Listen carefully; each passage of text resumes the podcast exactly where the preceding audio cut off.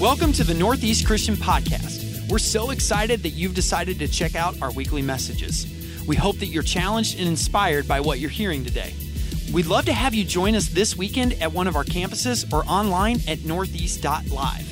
For more information on Northeast, visit us at necchurch.org. If you love the Northeast podcast, subscribe to our channel and leave us a comment or a rating in the Apple Podcast Store. This weekend's message is from Tyler McKenzie. He's the lead pastor here at Northeast. Uh, we are in part two of a sermon series we launched last week called From Death to Life. And the series focuses on just that Jesus' death and Jesus' resurrection back to life. In fact, in the first three weeks before Easter, we're focusing specifically on the cross, his death. And we're doing what I'm calling cross theology. And the hopes is that at kind of an introductory and foundational level to explain to you how the authors of the scripture saw the cross and what those basic implications on our lives are. Now, in the three weeks following Easter, we're going to do the exact same thing for the empty tomb, for the resurrection. We're going to do resurrection theology. And again, we'll talk about the biblical implications of it. We'll talk about how the authors of Scripture see it. And I hope you'll continue to join us for those. Now, as I said last week, as we move through this series, disclaimer three weeks ain't enough, y'all. Three weeks ain't enough to explain the cross in all of its fullness. Three weeks ain't enough to explain the resurrection in all of its, its fullness. Okay, trying to explain either one of those in just three weeks, little 30, 40 minute sermons, it, w- it, would be like, it would be like handing me a package of crayons and saying, Tyler, recreate this Rembrandt for us. Okay, well, first, you've got the wrong artist. I don't have the skills to do it. Second, you've given me the wrong tools, and we don't have enough time, right? That's what I feel like trying to explain the cross in just three weeks. But, but I believe we have to do it. We must do it. We got to try because the cross and the empty tomb are the linchpin of human history. They're the climactic moment in the story of God and in the story of humanity. They're the essentials, the foundation of our faith. And if we get the cross and the empty tomb wrong, then nothing else matters. So let's try and get it right. All right, uh, with that being said, uh, I want to start today by reading from John chapter 19. If you were here last week, we read from Luke's story of the crucifixion. Today we're going to hear John's story of the crucifixion. If you're able, uh, wherever you are, I'd ask you to stand with me right now. Maybe you're at home with family, just stand out of honor and respect for the scripture. And if you're not, that's okay. Just try to put yourself in a spirit of surrender and of listening as we hear from God's word. John chapter 19, verse 14. John writes It was now about noon on the day of preparation for the Passover. And Pilate said to the people, Look, here's your king. Away with him, they yelled. Away with him, crucify him. What? Crucify your king? Pilate asked. We have no king but Caesar, the leading priests shouted back. And then Pilate turned Jesus over to them to be crucified. So they took Jesus away, carrying the cross by himself. He went on to the place called the place of the skull, in Hebrew, Golgotha. There they nailed him to the cross. Two others were crucified with him, one on either side, with Jesus between them. And Pilate posted a sign on the cross that read, Jesus of Nazareth, the King of the Jews. The place where Jesus was crucified was near the city, and the sign was written in the Hebrew, Latin, and Greek so that many people could read it. Then the leading priests objected and said to Pilate, Change it. Change it from the King of the Jews to, He said, I am King of the Jews. Pilate replied, No, what I have written, I have written. When the soldiers had crucified Jesus, they divided his clothes among the four of them. They also took his robe, but it was seamless, woven in one piece from top to bottom. So they said, Rather than tearing it apart, let's throw dice for it. This fulfilled the scripture that says, They divided my garments among themselves and threw dice for my clothing. So that is what they did. Standing near the cross were Jesus' mother and his mother's sister, Mary, the wife of Clopas, and Mary Magdalene. And when Jesus saw his mother standing there beside the disciple he loved, he said to her, Dear woman, here is your son. And he said to this disciple, Here's your mother. And from then on, the disciple took her into his home.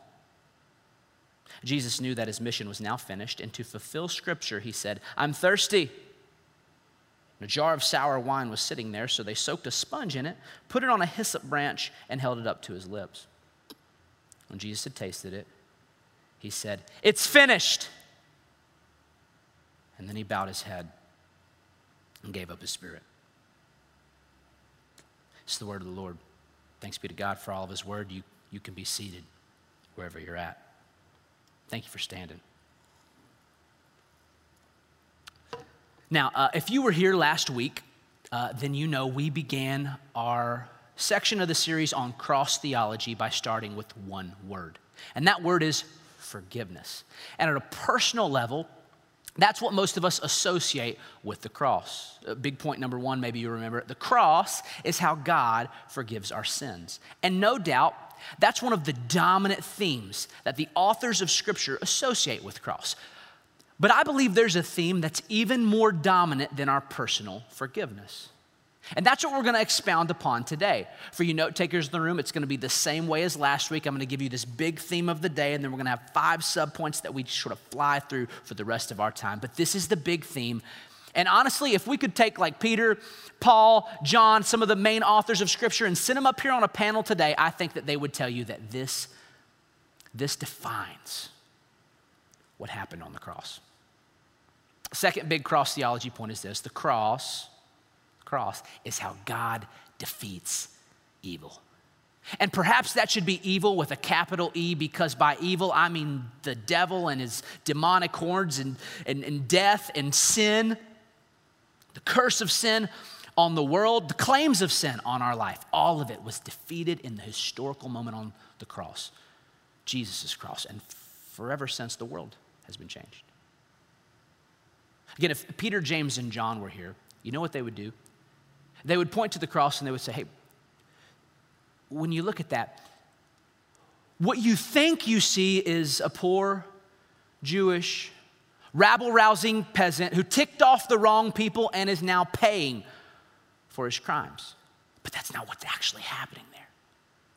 What you're actually seeing is God in the flesh, throwing himself on top of a nuclear grenade called evil and burying its blast and then burying its blast underground.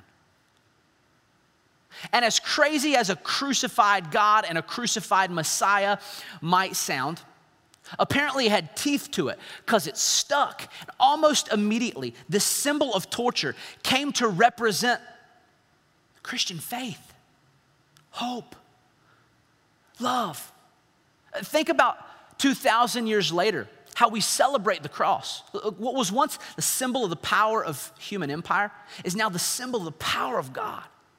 What was once an instrument of human suffering is now the instrument of Jesus' love. What was once an expression of imminent death is now an expression of eternal hope. In a sense, the cross has come to represent the very opposite of its original purpose. And all of us here today, and we're like, how? How did that happen? How is that even possible? Well, the scripture tells us it's possible because on the cross, God defeated evil. We see something historic happening, and ever since the world has not been the same.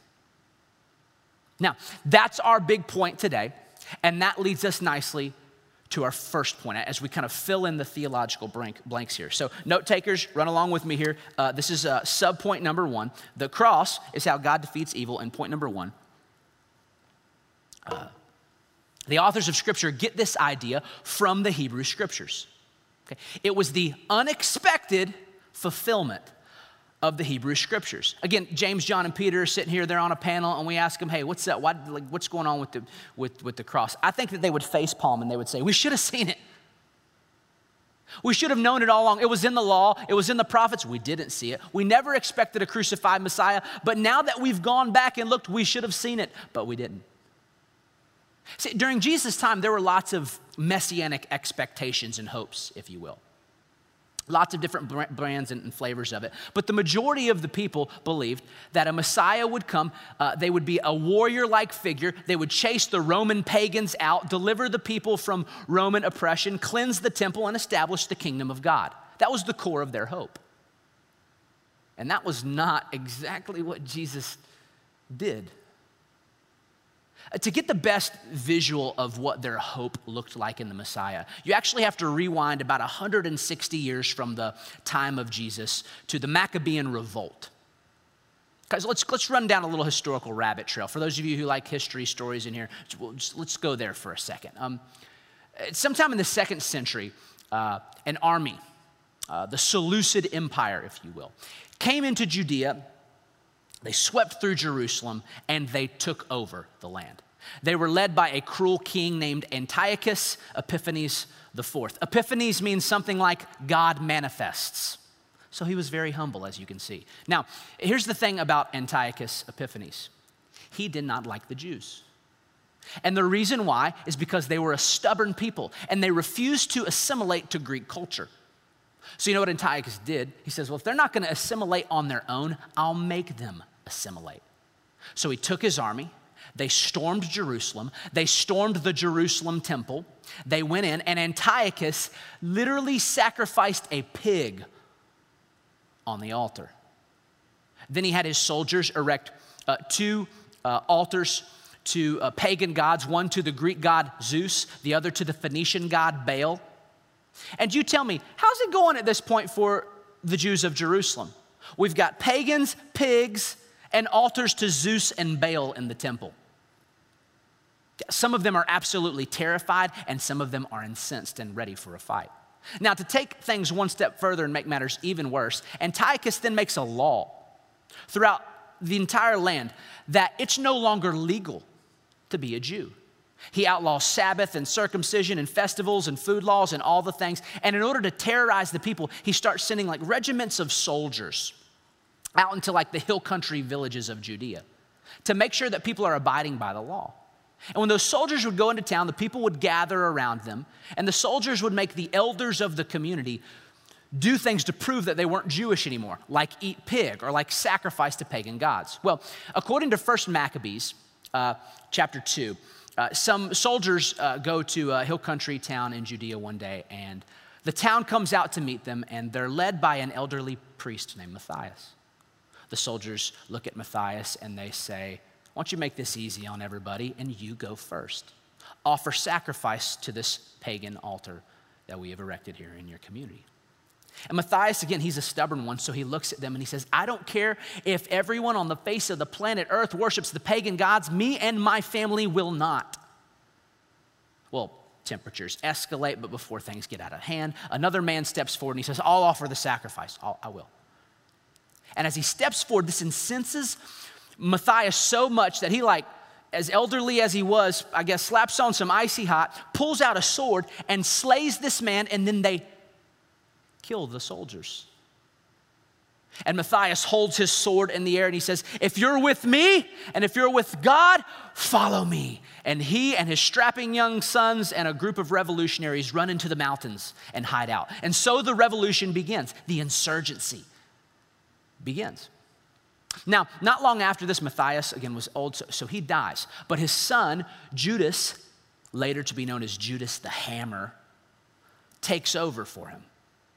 And the whole thing's pretty successful. Think of the movie The Patriot. That's what they are. They're just a guerrilla warfare movement sneaking up on small bands of Seleucid soldiers and taking them out one by one. And as they're successful, their reputation grows, and the Jewish people cheer, and more and more come and join the war. Uh, there's an interesting story in the Maccabees uh, of a battle between the Seleucids and the Jews uh, where uh, the, the Seleucids come with elephants to the battle. Seriously, because like elephants were the tanks of the ancient world, and, and the elephants have armor on them. And uh, so there's this one Jewish warrior named Eleazar who looks and he sees an elephant that has like the royal armor on. I don't know how he knew it was the royal armor, but the royal armor. And he's like, if that's the royal armor, then that means Antiochus is on the elephant. So he takes a spear, he charges the elephant, he slides underneath it, gets it to where the, uh, the armor isn't, and he slays the royal elephant. Only unfortunate thing is when he slays the elephant, the elephant falls on top of him and squishes him, and he dies. And the even more unfortunate thing is that come to find out, it was a decoy royal elephant. And so Antiochus wasn't actually on it. Make sure before you go on a suicide mission you have proper intelligence, right? Nonetheless, his bravery was not in vain. It inspired the people. And before you know it, Judas the Hammer and his band of merry men become so powerful that they go into Jerusalem, they take the temple back, they purify it, they light the oil lamp that only has enough oil for a day, but in a moment of miraculous intervention, God keeps the lamp lit for seven days. And this is where the Jewish celebration of Hanukkah comes from. Critical moment in Jewish history, right? Now, sadly, although it was close to the Messiah movement people were waiting for, it didn't quite fit the bill. The ancestors of Matthias and Judas Maccabees, uh, well, they end up being corruptible by power, and then Rome eventually comes in and takes it over, anyways, after the Greeks. But yeah, see that hand in the back? Go ahead. Tyler, what's the point of this historic rabbit trail? Well, the point is that this is what the people imagined in Jesus' time. When they thought of a Messiah, they thought Judas the hammer was coming, and instead they get Jesus hammered on a cross. And yet, this is the fulfillment of the Hebrew Scriptures. I love how Jesus explains it in Luke chapter 24. In Luke 24, on the road to Emmaus, Jesus has been crucified, he's risen from the dead. Two of his followers are leaving Jerusalem and they're sad and heading back to Emmaus. And Jesus appears to them on the road. They don't know it's Jesus. They just think he's another traveler walking, uh, traveler walking along. And uh, Jesus says, "Why are you guys so sad?" And this is what they say. They say, "Because of the things that happened to Jesus." The man from Nazareth, he was a prophet who did powerful miracles. He was a mighty teacher in the eyes of God and all the people, but our leading priests and other religious leaders handed him over to be condemned to death, and they crucified him. We had hoped he was the Messiah who had come to rescue Israel, but they crucified him. This all happened three days ago. Well, then Jesus said to them, You foolish people, you find it so hard to believe all that the prophets wrote in the scriptures, wasn't it clearly predicted that the Messiah would have to suffer all these things before entering his glory? To which the men on the Emmaus Road are like, no, wasn't clear, Jesus. It wasn't clearly predict. Can you?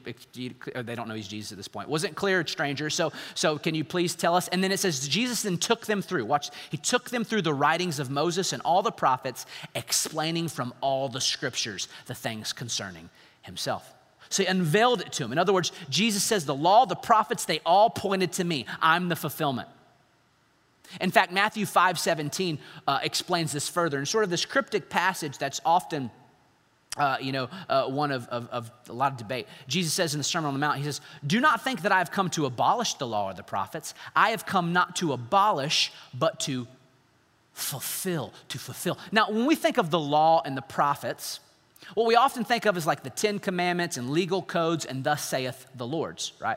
But in all actuality, if you go and read them, they're more narrative, they're more story, if you will, than, than legal code. They're the story of God, and they're the story of humanity, and the story of God's people, and how they failed, and God pours out mercy and promise of restoration upon them. And Jesus says, I'm the fulfillment of that story.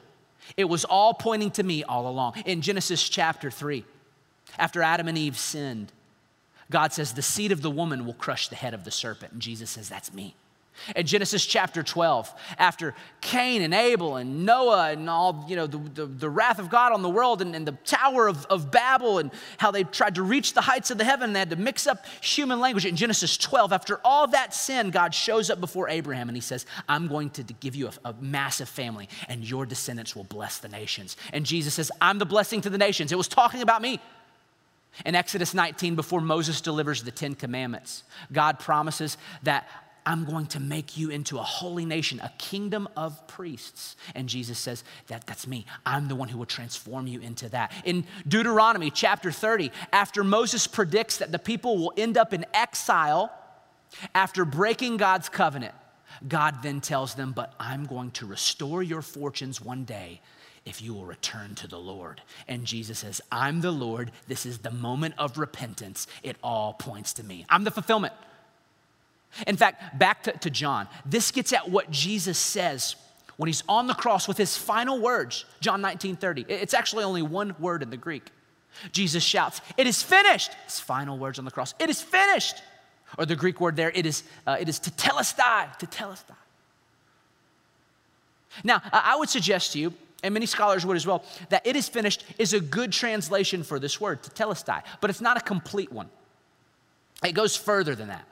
It actually means uh, something like it is finished, but also the work is completed, or the mission is accomplished, or the battle has been won. Uh, an equivalent to this would be like in a game of chess, looking at your opponent and saying, checkmate. Because timestamp it, the game's over, but also you're looking at your opponent and saying, I've won and you lost. And on the moment, uh, on the cross, when Jesus shouts out tetelestai in this cosmic moment of redemption, he's basically looking evil in the eyes and he's saying, checkmate. And then he bows his head and gives up his spirit. Now, it didn't look like checkmate, did it? But this is what the story pointed to.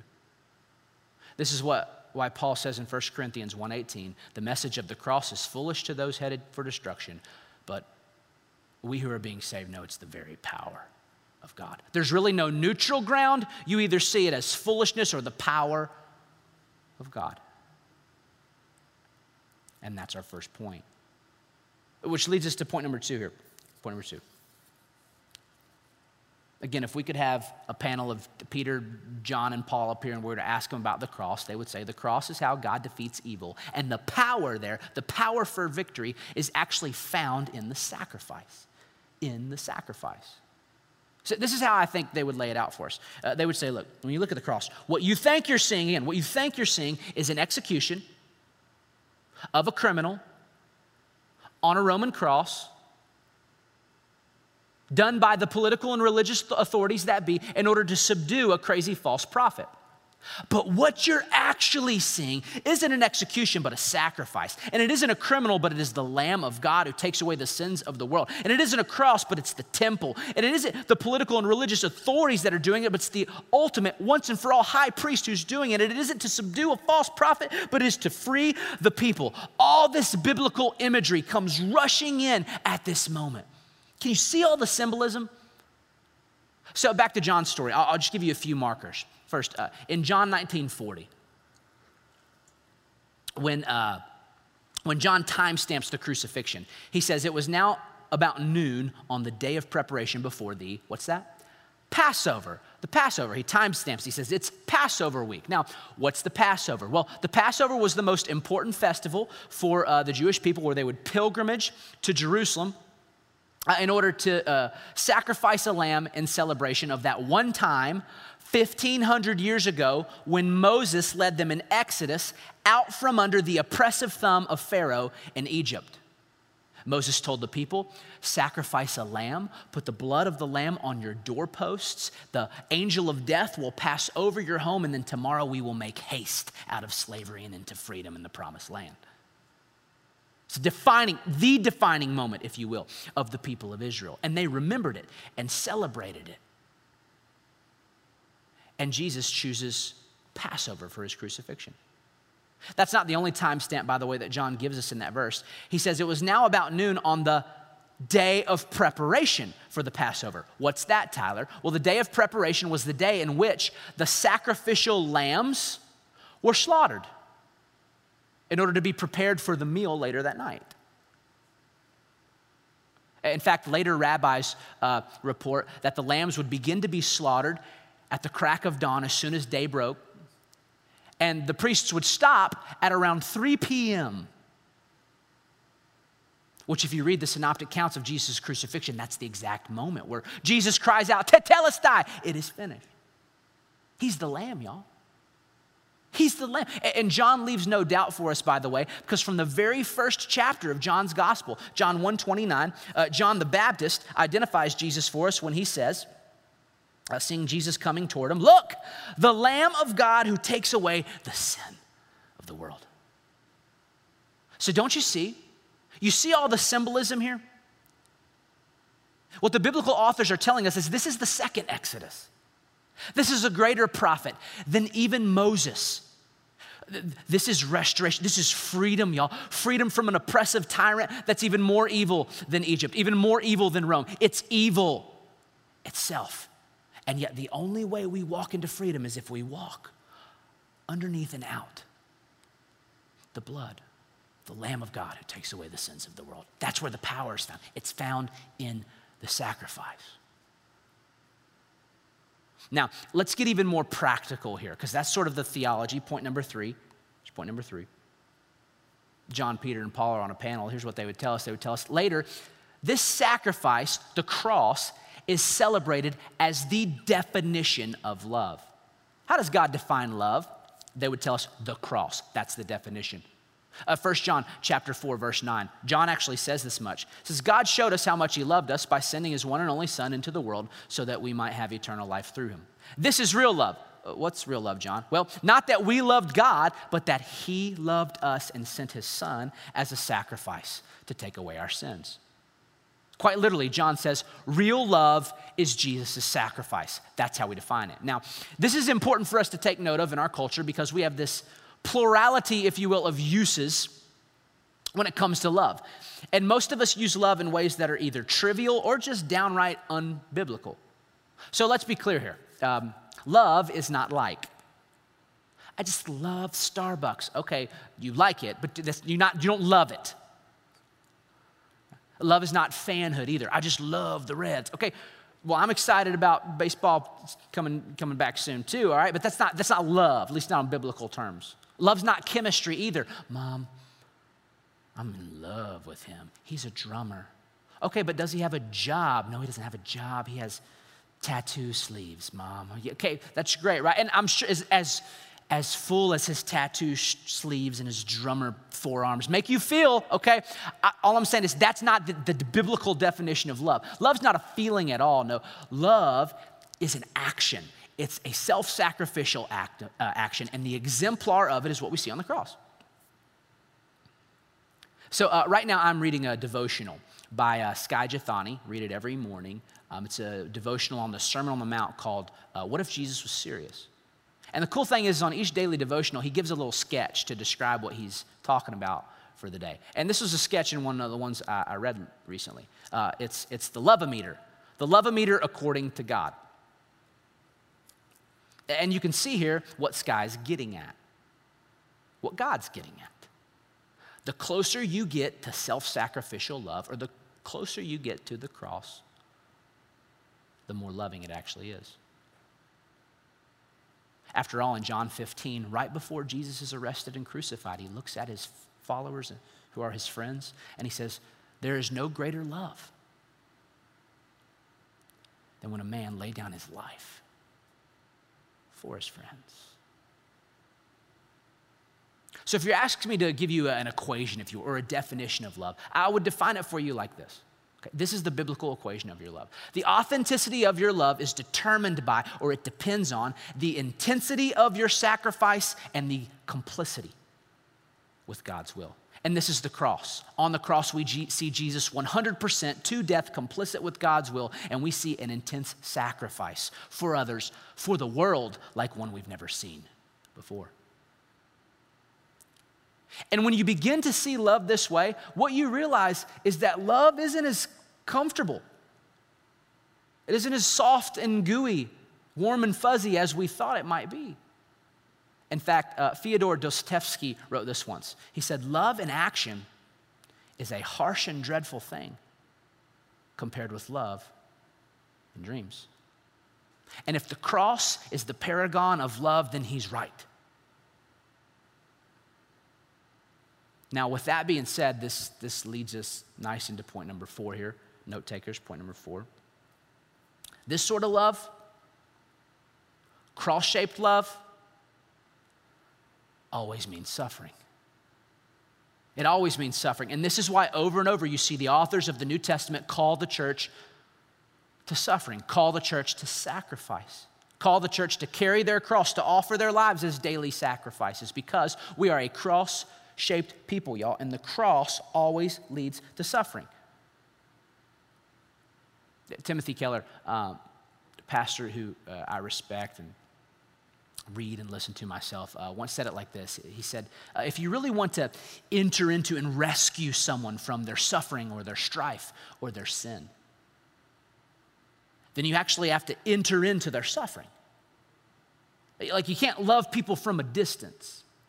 You have to get close enough to feel their pain for them to be close enough to feel your love. I'll give you a historic example. Uh, say you want to be like Corrie ten Boom and you want to uh, rescue Jewish refugees from the Holocaust and the Nazis and hide them out in your home. Well, in order to do that, you're going to have to sacrifice your safety and enter into their risk, their danger, in order for them to experience some of your safety. Let me give you a more practical example. Let's say you want to raise a child, and so uh, you and, your husband uh, have the baby. Well, in order to raise this baby well, to love this baby well, you're going to have to sacrifice some of your independence and enter into that baby's total dependence on you. You'll be up in the middle of the night feeding or calming or cleaning up all sorts of bodily fluids, right? And then you'll be up all day worrying or watching, and before you know it, it's mom, mom, mom, dad, dad, dad. And then that graduates to why, why, why, why, why. And before you know it, you're like locked in the bathroom on your phone for 30 minutes just to get a break from the, the suffering of the dependency, right? Like, and your kid's like knocking on the door, like, uh, mom, what are, you, what are you doing in there? And you're like, I'm going to the bathroom bathroom. Mom, for 30 minutes. Yes, go watch a show, right? But like, you get my point, right? For your child to grow up and experience the independence of life on their own, you have to step into their dependence and make sacrifices. And the funny thing is, is that it is a joy. It's a pain, but it's a joy to do. If you want to help one of your friends set free from addiction, you have to enter into their instability for them to experience your stability. You have to, in a sense, wear their chains for them to experience your freedom. Or if you want to walk a friend out of grief, you have to sit with them and cry with them and writhe and mourn and, and shout in anger and doubt or just be there, numb with them. You have to enter into their grief for them to experience your comfort. And it's awful. It hurts. The way of the cross is the path to the bottom and to the people at the bottom and to the pain at the bottom. But hear me now, hear me loud and clear. Worth it. It's worth it. The cross is worth it because it's the only way to win the fight. And cross shaped love is the only way to resurrection life.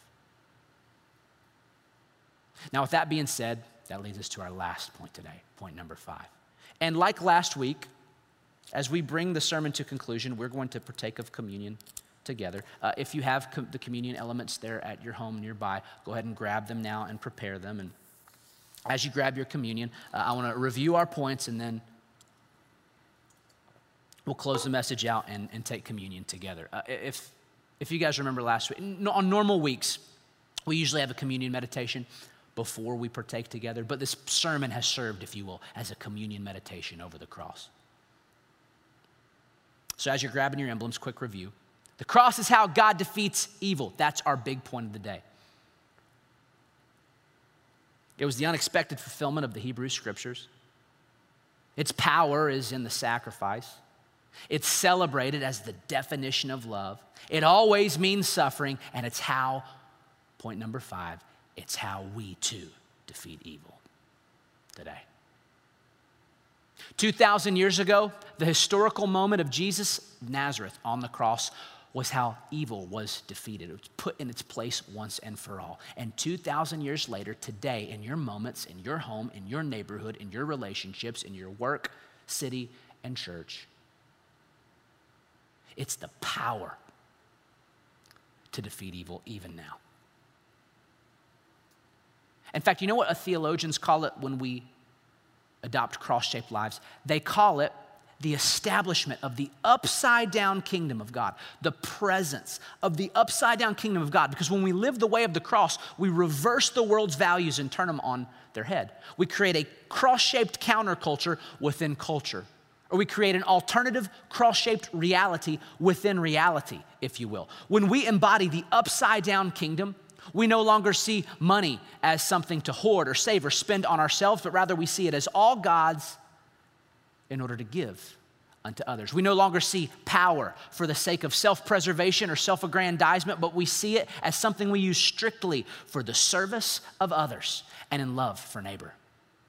When we live in the upside down kingdom, we see racial or class supremacy and uh, superiority as a violation of the Imago Dei. We see a hunger for fame or recognition as a denial of the deep acceptance of the Father. We see a thirst for vengeance rather than a longing to offer forgiveness, as a lack in trust in God's ultimate justice that will come someday. And look, this is what marks the world, no doubt about it, but this is not what should mark us, Jesus followers, because we embody a different kingdom, a kingdom of cross shaped love. And I can promise you this if you live in that kingdom, what you'll find is all of your deepest desires and your deepest emotions are summed up there, are found there in cross shaped love. I mean, what is justice? If not love for the oppressed? What is forgiveness if not love for the criminal? What is belonging if not a place you are loved? And what is purpose if not a place you can give love? What is discipline if not tough love? What is freedom if not anarchy without a people of neighborly love? What is wisdom if not love applied well? And what is the key to healthy anything if not choosing love again and again and again and again? What is grief if not love deprived? What is commitment, if not love unto death? What is martyrdom, if not love over death? What is idolatry, if not loving the wrong things? What is a person's legacy, if not a recollection of what they truly loved in life? What is beauty, if not a feeling of love transcendent? What is hope, if not love, uh, looking forward to love? What is faith, if not trust in love? And what is God? God is love. And I would encourage you today, if you are uncertain about God, but you are certain that love should be the pursuit of your life, you are on the right track, right on, because if you run after love long enough, you'll find yourself before the God of the cross. John, the beloved disciple, once said, If you don't know love, you don't know God. Paul, the great apostle and leader, believed that without love, nothing else matters. Augustine, the great African theologian, believed that worship is properly ordering your loves. Mother Teresa believed that small acts of great love will change the world. Martin Luther King believed that the only weapon to fight down racism is the weapon of agape love. And that's because Jesus believed that cross shaped love defeats death. And that's what we remember in this moment. So we take the bread, which represents his body, and we drink the juice it represents his blood poured out for us. And as we do that, let us remember not only the power of the cross to defeat evil 2,000 years ago, but the power we've been given to do the same today.